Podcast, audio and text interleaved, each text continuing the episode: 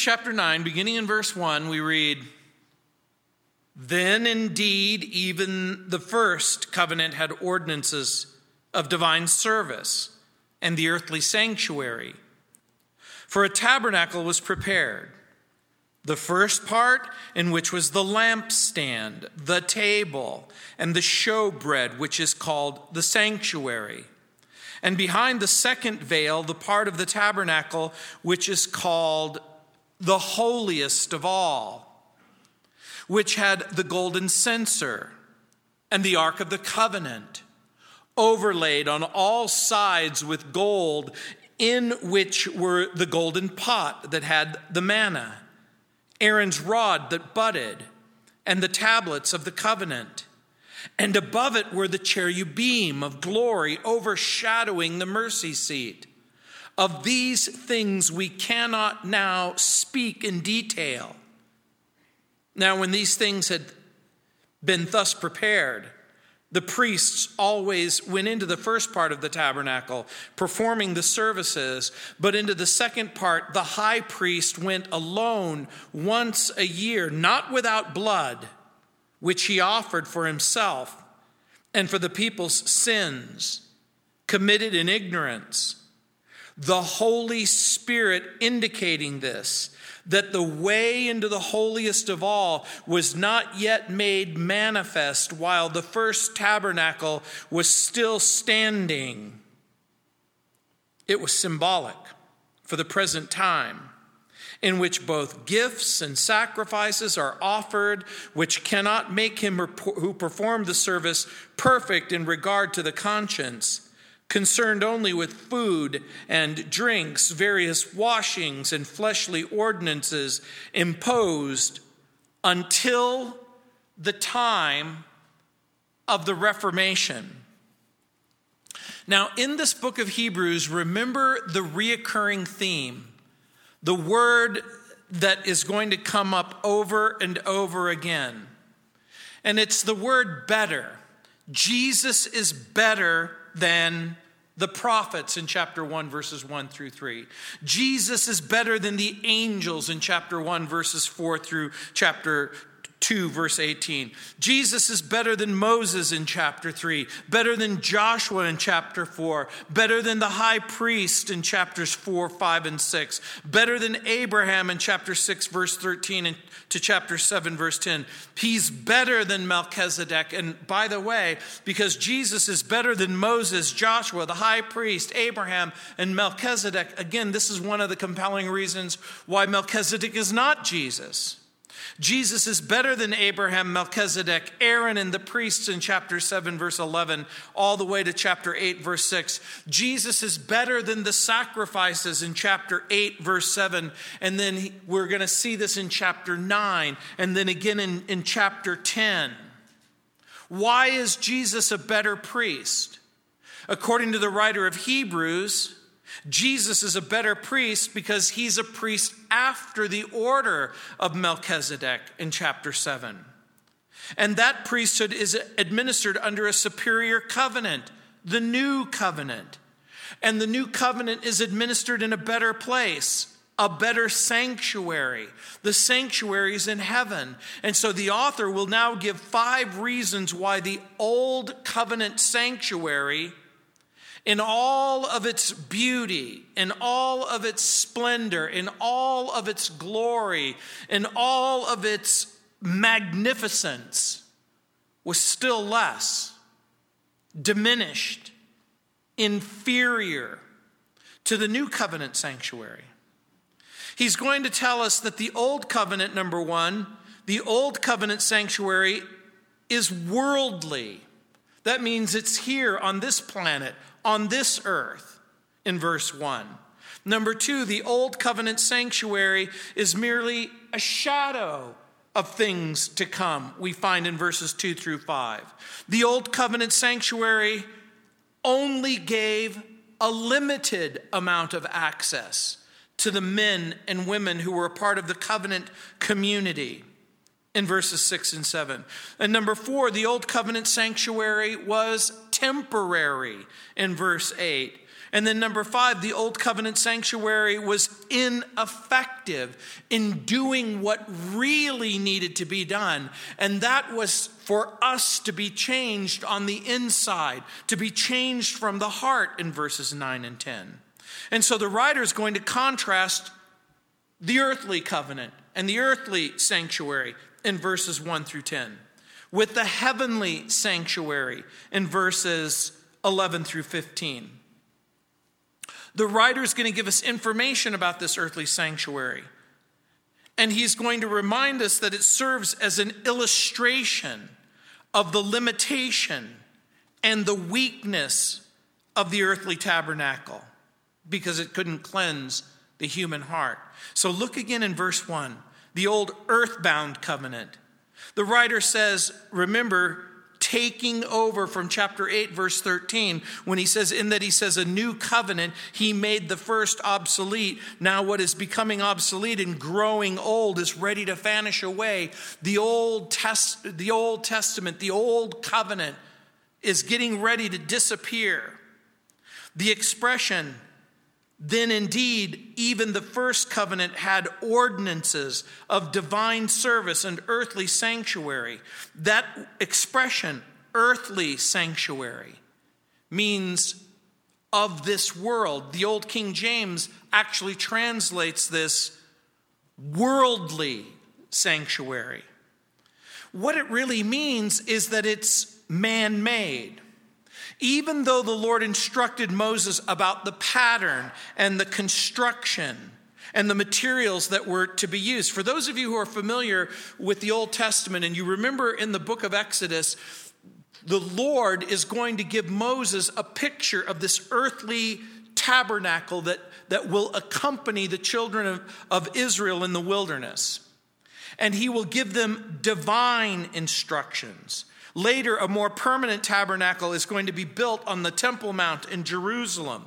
Both are going to be laid out according to divine instructions, heavenly specifications. The reason why this becomes so very, very, very important is that this tabernacle in the wilderness and the temple that was eventually going to wind up on the Temple Mount becomes a type and a picture of God's desire to live with his people. I want you to think about that and let that sink in for just a moment.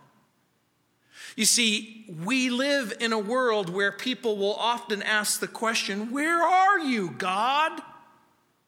How come I can't see you? How come I can't touch you? How come I, how come I don't sense your presence? And according to the Bible, the reason is because sin separates us from God. God is radically, fundamentally, ultimately holy. And I hate to break the news to you, but you're not. And neither am I. But God even from the very beginning, desired to dwell among his people. And you see, that's the value of the tabernacle in the wilderness. They were divinely appointed. The services were to be carried out under God's divine um, direction and God's divine instruction.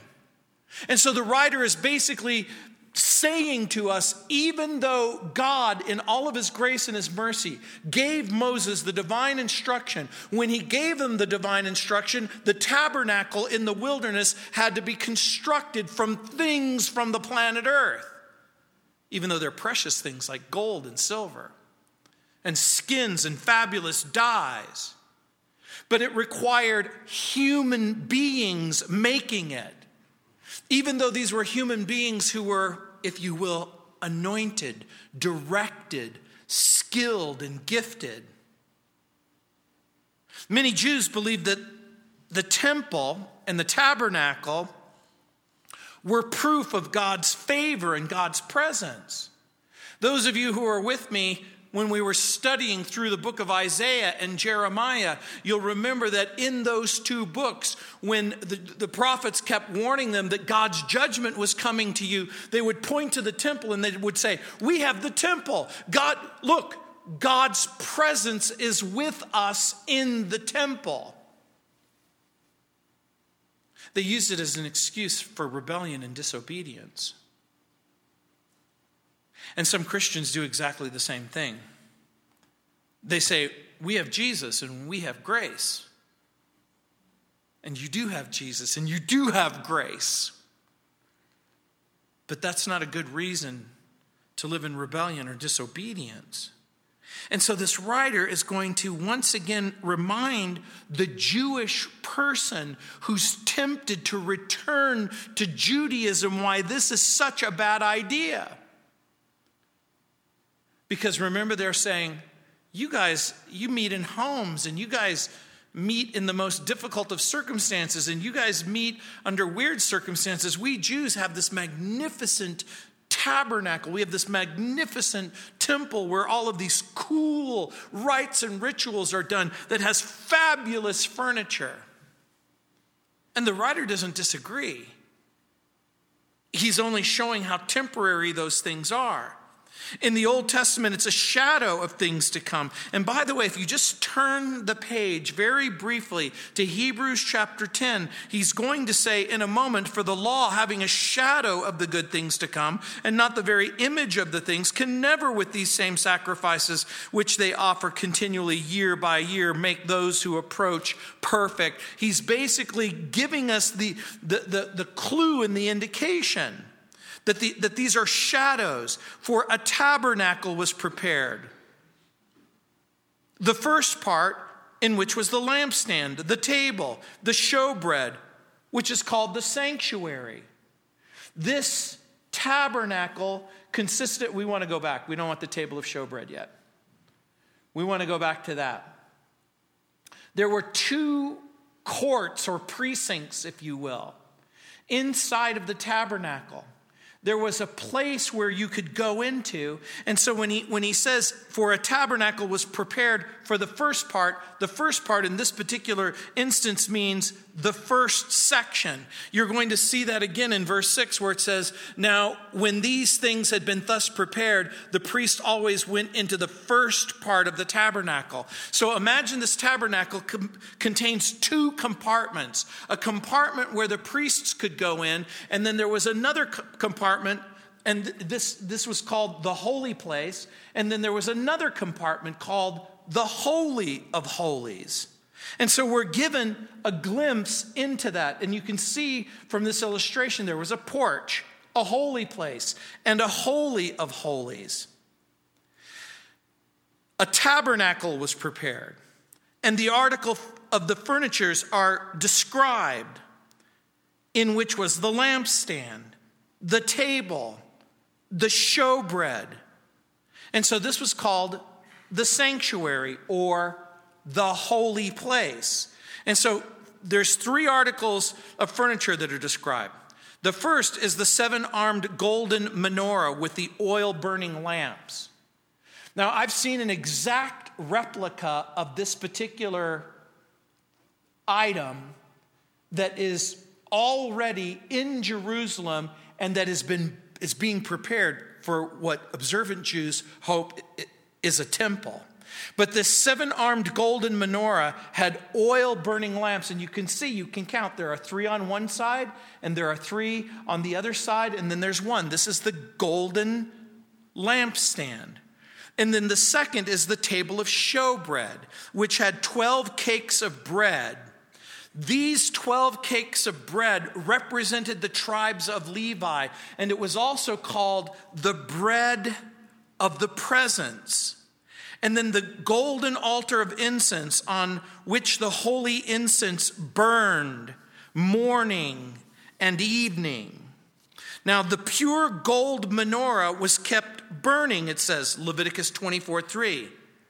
It burned evening till morning continually. The consecrated showbread was placed on the table, one for each tribe. It was changed weekly on the Sabbath. And then the priests were allowed to eat the old bread, according to Leviticus chapter 24, verses 5 through 9. The table was made of acacia wood. And over this acacia wood was layered, layered, layered pure gold. And you're going to soon find out that the Ark of the Covenant also was made of acacia wood, layered with pure gold. So, what does all of this mean? Well, Jesus is the light. Jesus is the bread that comes down from heaven. Jesus is the sacrificial lamb that's going to be altered or that's going to be um, offered on the, on the altar of incense. The furniture meant something. And so, again, when, when you're looking at this furniture, it was kept in the outer room, which led to the veil, which divided the inner sanctuary from the outer sanctuary. And he's going to talk about this in just a moment. So, the tabernacle, quickly, was the place where God, as Spirit, dwelled among his people.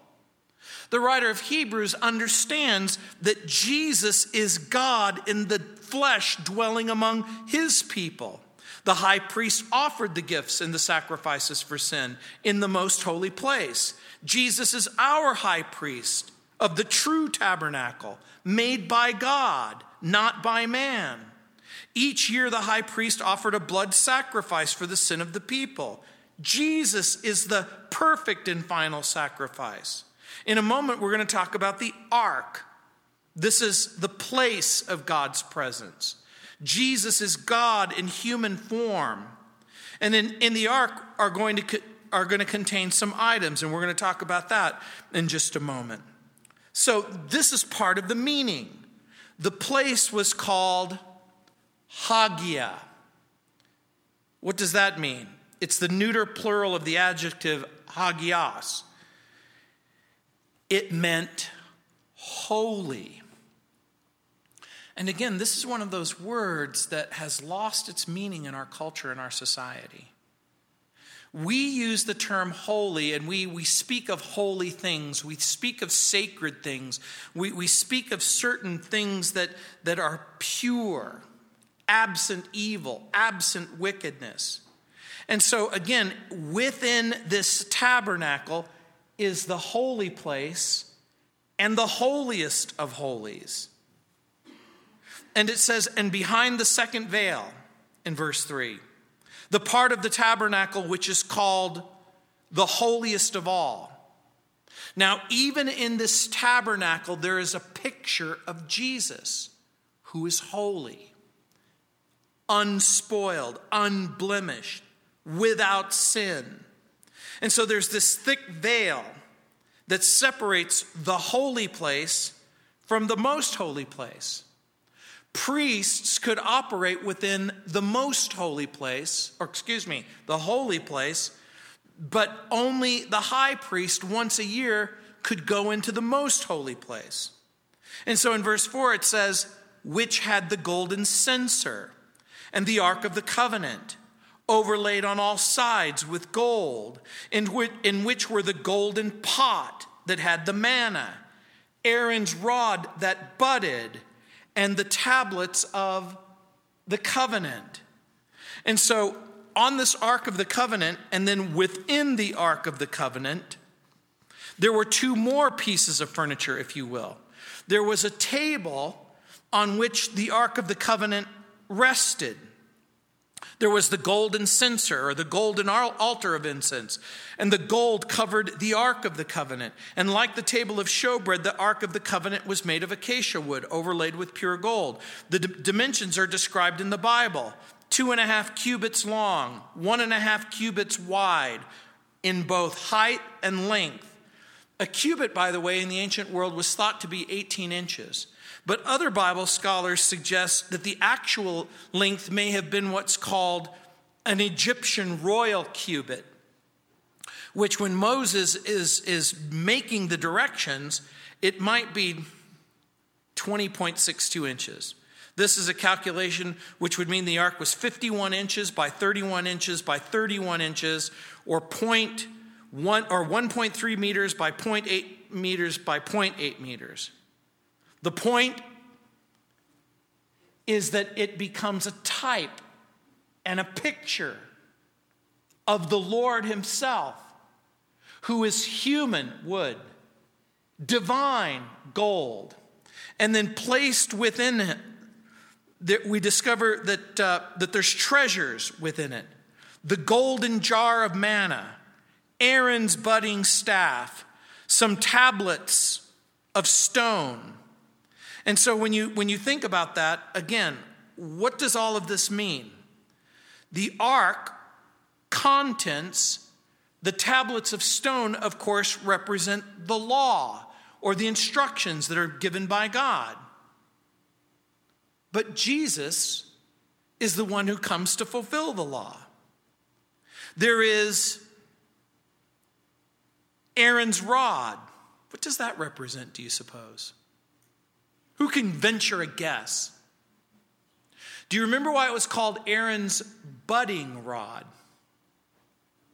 Because there was some dispute on whether or not Aaron was God's choice to be the high priest. And remember, there was a miracle that took place. The miracle that took place was his dead stick, this rod, literally blossomed. A dead stick came to life. The miracle itself represented the fact that God had made a choice. Aaron was God's choice, and Jesus is God's future choice. And you'll remember it contains the pot that's given with manna that the people collected in the wilderness. And you'll remember that they griped and complained about all of this stuff. That bread came down from heaven. And now we begin to understand what the New Testament means when Jesus says, I'm the light of the world, the golden menorah. I'm the bread that came down from heaven. These are types and pictures of the Lord Jesus Christ. By the way, we discover in the scriptures that when Solomon built the temple about 940 BC, the things in the ark were just simply the tables of stone in 1 Kings chapter 8, verse 9. The jar of manna disappears. Aaron's budding staff disappears. Where did they go? Where do you suppose they are? I know you're going, you're going to tell us, right? And the answer is nobody knows. Nobody knows what happened to him. In verse 5, it says, And above it were the cherubim of glory, overshadowing the mercy seat. Of these things we cannot speak in detail. So the author doesn't go into a detailed description of the Ark of the Covenant. He simply gives a quick description. It is a box. It is made of acacia wood. It is overlaid by gold. There are two cherubim. And by the way, this is the only place in the New Testament where the word cherubim appears. These are angelic beings, their wings touch. Some scholars believe that these angels had the face of a human being, the wings of a bird, and the body of an animal. We don't know for certain. The author speaks of them as the cherubim of glory. And by the way, there, there were two classes of angelic being. They were called seraphim, which means the shining ones or the burning ones. And the cherubim, the, the, the, cherub is singular, im is plural. That's, that's how you make something plural in the Hebrew language. If it's feminine, it's ot, like mik, vot is the plural and cherubim or seraphim makes it more than one. So this ark becomes a type and a picture of the Lord Jesus. Has anyone ever said to you, You can't put God in a box?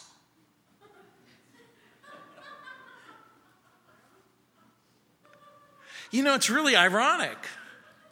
You can't put God in a box, but God could put himself in a box. And that seems to be the case.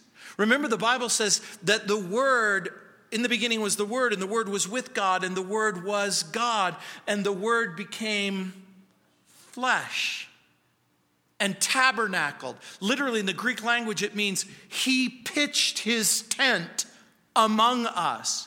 Remember what the purpose of the tabernacle in the wilderness and even the temple itself? It was to represent the presence of God, and Jesus is the presence of God. And by the way, one of the great mysteries of all time is what happened to the Ark of the Covenant? Where is it? Some have suggested it was hidden during the time of the Jewish revolt. Some believe that it was stashed in one of hundreds of limestone tunnels underneath the Temple Mount. Some cite the passage in Matthew's gospel. You'll remember in Matthew 27 51, it says, At the moment that the curtain of the temple was torn, ripped from top to bottom, the earth shook and the rocks split. Some have suggested that when the temple veil itself was torn from top to bottom, that the earth itself might have swallowed up this Ark of the Covenant and it got lost in some place. We don't know. We don't know. We have no idea because the Ark of the Covenant isn't mentioned again until the book of Revelation, where we find the Ark in heaven. In verse 6, look at what it says. Now, when these things had been thus prepared. The priest always went into the first part of the tabernacle, performing the services. In the first part of the tabernacle, the priests would come and they would make sure that the lampstands were filled with oil. They would make sure that the baked goods of the, of the, of the loaves were, were, were taken care of. Only the priests had access to a certain part of the tabernacle, and then only the high priest had access to the holiest of all. In verse 7, it says, But into the second part of the high priest went alone once a year, not without blood, which he offered for himself and for the people's sins committed in ignorance. Now, I want you to think about that. The offering that is made aren't for willful sin but for unintentional sin, for ignorant sin. There was no cleansing for willful sin. So you might be thinking, well, then how did people get forgiven? They didn't. Their sin got covered. Because there's really only one way for your sin to be forgiven it can't just be blotted out. It, it can't just simply be erased. It just can't simply be covered because guess what? It comes back again and again and again. In a helpful little booklet entitled Hebrew Covenants in, in Contrast, Gene um, Fadley writes, quote, The nature of the old worship showed its shortcomings. It had common priests serving daily in the holy place, and each year the imperfect high priest would enter the most holy place. Each year he would first kill a bull for his own sin and those of his family. He carried the fire and the incense into the most holy place. Why? Because the fire would have to be lit to sacrifice it says he carried the fire and incense into the most holy place. He sprinkled it seven times around the ark. He then killed one goat as a sin offering for the people. He carried the blood of the goat into the most holy place to make atonement for the people. That means covering the sin, making reconciliation or propitiation, the New Testament writer calls it Propitiation is a big word, but let me see if I can help you understand what it means. It means to pay a debt that satisfies the person who's been offended. It means to pay a debt in such a way that the person who's been offended is satisfied. And so the people would anxiously await his return from the most holy place. His return would signal to the people that God had accepted the sacrifice. He would then send the scapegoat away into the wilderness, signifying that their sins were carried away. The problem? It had to be repeated over and over and over and over and over and over. So, what's different now? The writer is basically saying this the holy place was only accessible to those people that God had chosen who were priests, and then the holiest was, could, was only accessible by the one high priest. But what's different?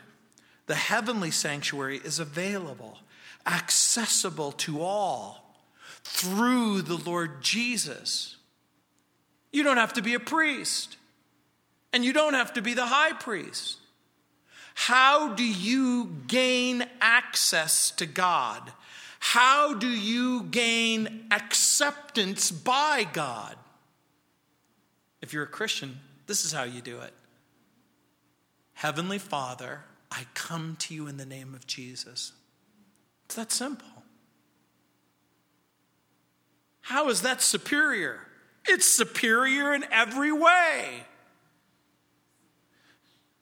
Remember, this sacrifice could only be offered during the time of Moses in the tabernacle. After the building of, of Solomon's temple, in the temple, there was only one place. There was only one place. There was only one place where sacrifice was accepted, and there was only one place where that sacrifice could be accepted, and that was in Jerusalem. You couldn't just set up your own sacrificial center wherever you went. If you moved to Egypt, you couldn't set one up there. If you moved to Greece, you couldn't go to Greece and set one there. If you moved to Rome, you couldn't go there. If you moved to Salt Lake City, Utah, you couldn't go there. There was only one place and one sacrifice.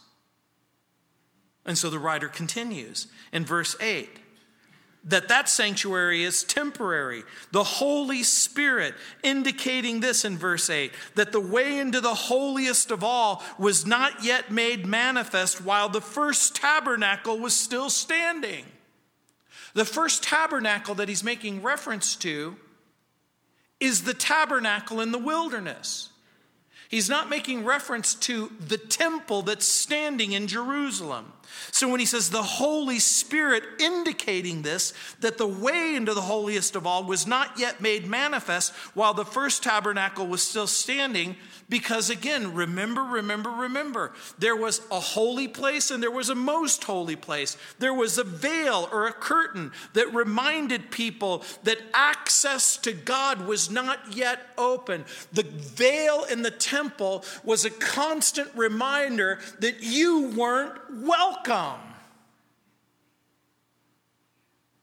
Until Jesus dies on Calvary's cross. And the Bible seems to indicate that hands from heaven came and took this curtain. And by the way, this curtain was probably about 36 inches thick and about 16 feet tall. And when Jesus died on the cross, the veil was torn, not from the bottom to the top, but from the top to the bottom. This was God's way of saying, you're welcome. You're free to proceed.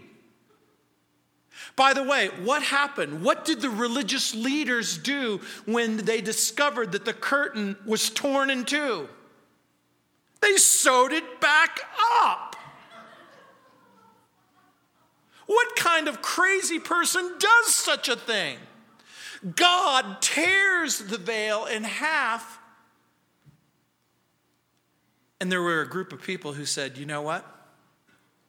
We don't want access to God by the sacrifice of the Messiah that He sent for us. Do you know what we want? We want our religion. We want our religion. We're happy with our, our religion. We're content with our religion. Has anyone ever said to you, just leave me alone? Stop talking to me about Jesus. I'm happy with my religion. And they're happy with the ritual and they're, they're happy with the temple and they're happy with lighting the candles and they're happy with the statues. They're happy with the rules and the regulations and the rituals. And you tell them, Do you realize that you can have full, free, wonderful, personal access to God through Jesus Christ? When Jesus died on Calvary's cross, the way was made. And look what the writer says in verse 9.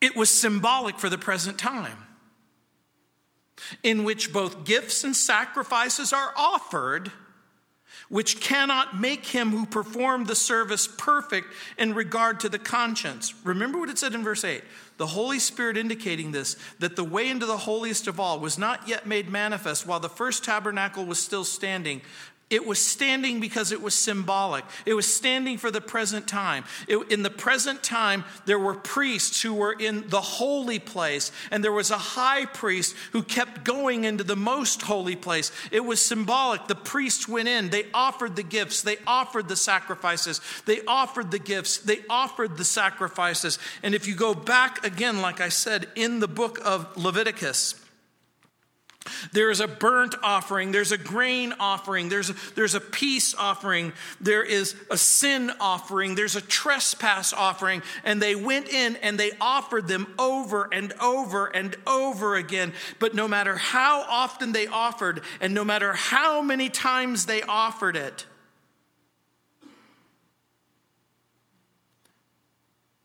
which cannot make him who performed the service perfect in regard to the conscience.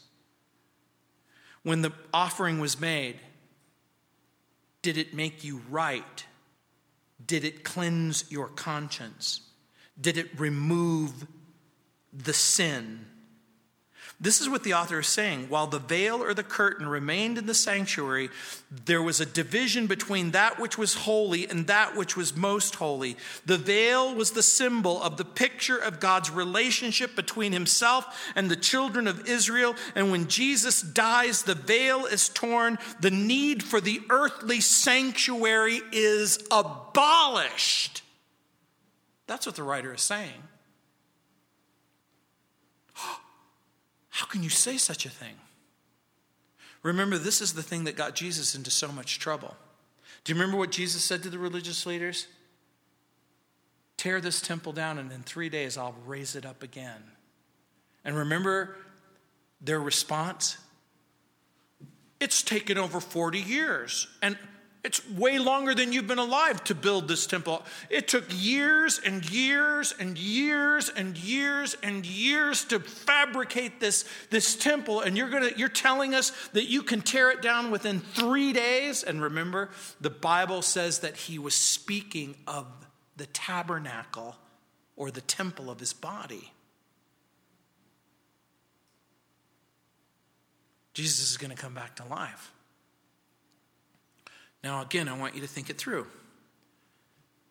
Tabernacle in the wilderness represents the presence of God.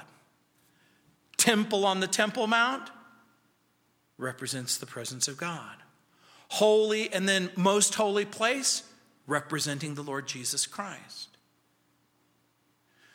The sacrifice that's given represents the Lord Jesus Christ. The sacrifice is made is the Lord Jesus Christ. The writer is reminding you that the shadow is passing, the type in the picture is going. That which is symbolic is being replaced by that which is substantive. That was the old picture. It was a momentary glimpse. The service in the tabernacle was symbolic for the present time a temporary picture, a momentary glimpse. And now Jesus is the permanent picture.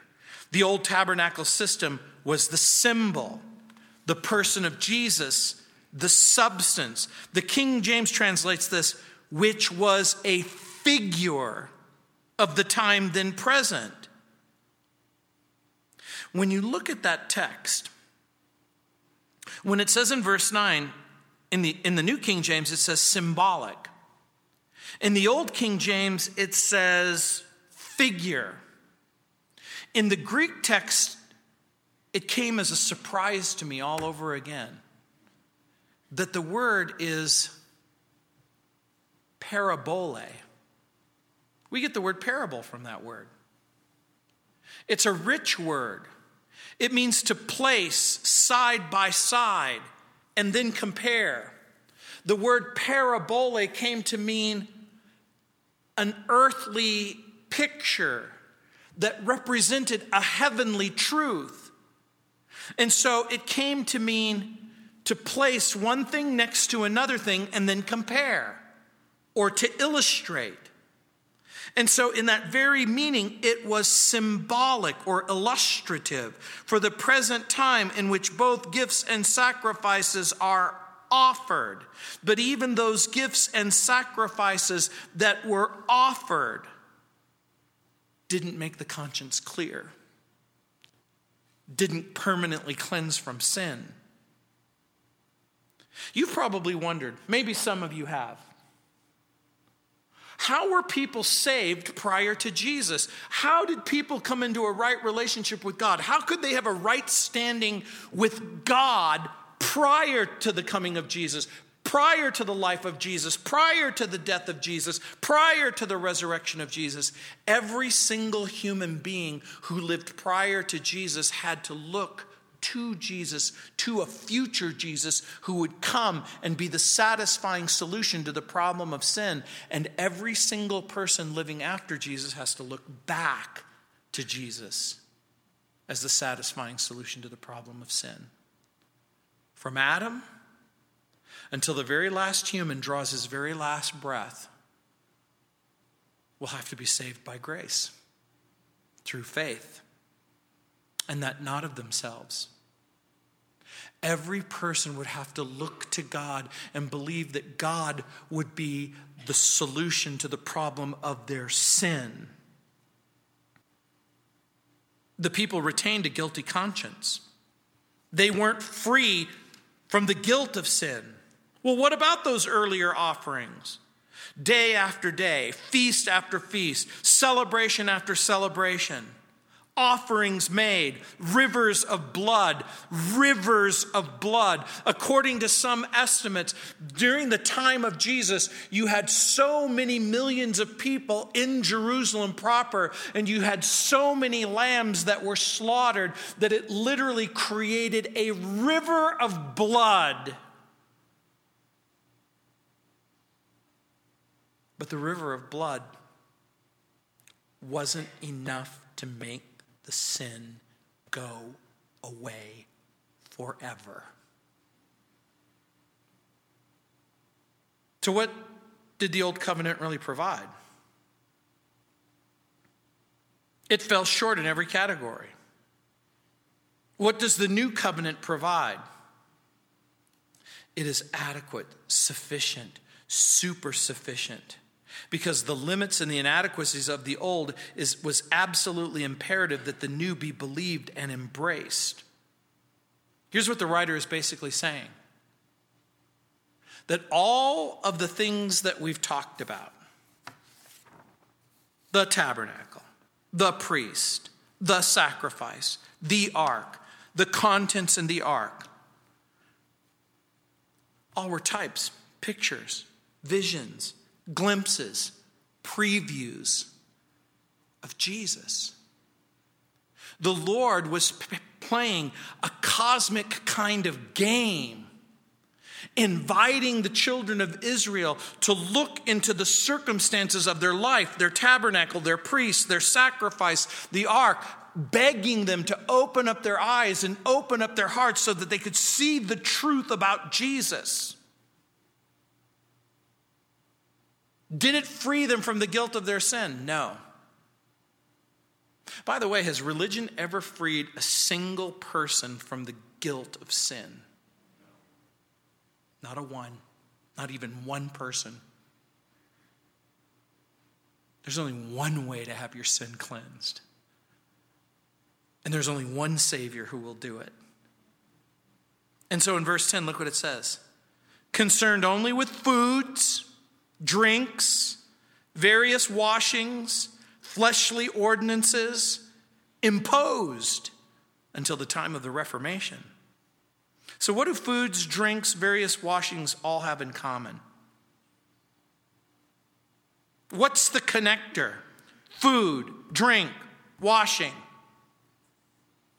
They're all external. They're all on the outside. You take food and you put it in your mouth. You take drink, you put it in your mouth. You take water and you wash your body. These are all external things that are supposed to represent something that happens in the, that's internal. They are visible and external. What are the fleshly or the carnal ordinances? These are the rituals, these are the ceremonies, these are the things that dealt with the external but had no power at all to cleanse the internal. It had no power to reach into the soul. It had no power to change your heart forever. You see, this is why religion is so unsatisfying. This is the reason why religion is so not satisfactory. You can go to a church, you can imbibe in a ritual, you can light a candle, you can look at a statue, you can visit a holy place, you can do all of these things, and you can do them over and over and over again. But are they satisfying? Do they fulfill you?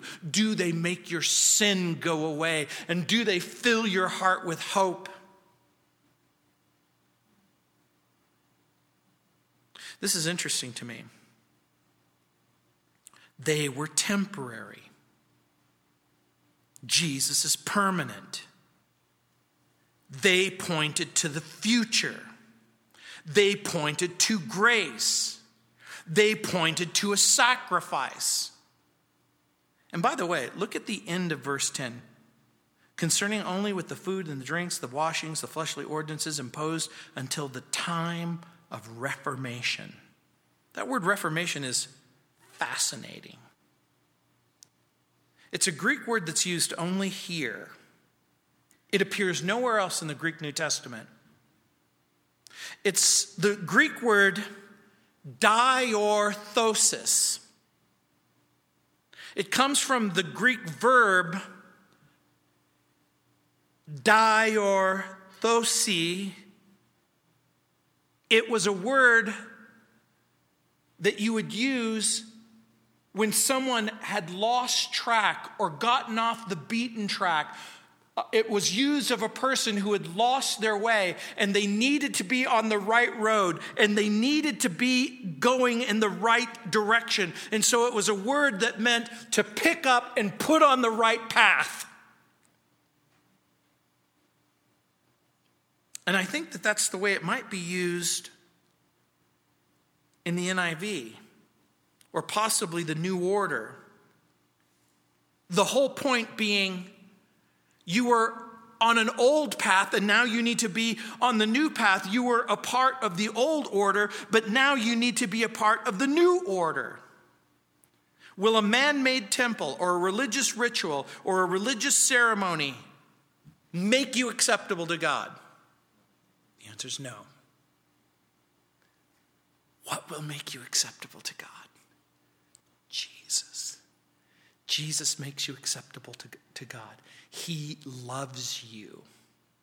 He's willing to forgive you. He's willing to give you access to God. Approaching God with gifts and sacrifices never, never made a single person acceptable to God. Such acts deal with the physical, it deals with the material, it deals with the temporal. It can't remove guilt, it can't make sin go away. So, what can you give him? There's only one thing that he wants from you your love, your heart, your affection you know, your love and your affection and your desire to know Him and love Him is invisible and intangible. Can you imagine if I said, okay, Your homework for tonight is to go home, find a jar big enough to, that, that you can put all of your love for Jesus into that jar. And you might be thinking, how in the world could I do that? I heard someone say he, he, he had a, a great big glass. And he said, Okay, class, this is your assignment. I want you to take all the air out of the glass. And these were engineering students, so they're trying to think of all the different ways they could put a hermetic seal on the top. They could pump out the air, creating a perfect vacuum. They're trying to figure out all different kinds of ways that they can get the air out of the glass. And some clever person went over with water and just filled the cup with water, and all the air is gone. Wouldn't it be wonderful if it was that simple? That that's what you do to fill up the heart of God with your love and your affection. Jesus sets you on the right path. The great day of reformation, the day when the material becomes spiritual. It's the day when the natural becomes supernatural. It's the day when the temporal becomes eternal. The shadow now has substance. No wonder Jesus warned the religious leaders and he said, You honor me with your lips, but your heart is far from me. Do you honor the Lord with your lips, but your heart is far from him? Did you really think that friendship with God was the food that you eat or the beverage that you drink? And now we understand even better. You see the light in the temple, Jesus says, I'm the light of the world. You see the bread on the altar, I'm the bread that came down from heaven, Jesus says. You might be thinking, I'm not a Jew and, I, and I'm not falling into the religious trap of returning to Judaism. But every single person runs the risk of returning to something that was comfortable and familiar to them when all along God looks in love to you just to have a relationship with Him. It seems crazy for me to have to say it over and over and over again. But only Jesus can make you acceptable to God. And so, never, never, never be satisfied with the symbol when you can have the substance. Pastor Chuck used to tell a story about three men who were marooned on a desert island. He said that a genie appeared and said, What, what would you like to have? Any wish, it's yours. One man said, I miss my family in Colorado. And whoosh, he's gone. The second man said, I miss my brokerage firm in Boston, and I wish I could go back to work, and she's gone. And the third man said, I'm so lonely. I wish my friends were back. Whoosh. They were back. Some people are stuck on a religious island. They want to go back to religion. When the religious leaders asked Jesus, What must I do to work the work of God? Here was Jesus' simple reply Believe on him whom he has sent. Have you believed in Jesus? Do you know him? Do you love him? Do you trust him? If you do, you're going to be just fine. Let's pray. Heavenly Father, Lord, for that person who's stuck on the religious desert island, they want what's familiar. Lord, I pray that they would see beyond the symbol and that they would look to the substance. Lord, when they see a light, they would remember that Jesus is the light. When they see the bread, they would know that Jesus is the only satisfying spiritual bread. And so when Jesus says, those who worship God must worship him in spirit and in truth. Lord, we pray that we would love our Lord and we would love the truth. And again, Father, for the person who's wondering about that spiritual, religious thing and whether they need that thing in order to be acceptable to God. Lord, we pray that we would be reminded we are accepted in Christ. In Jesus' name. Amen. Let's stand.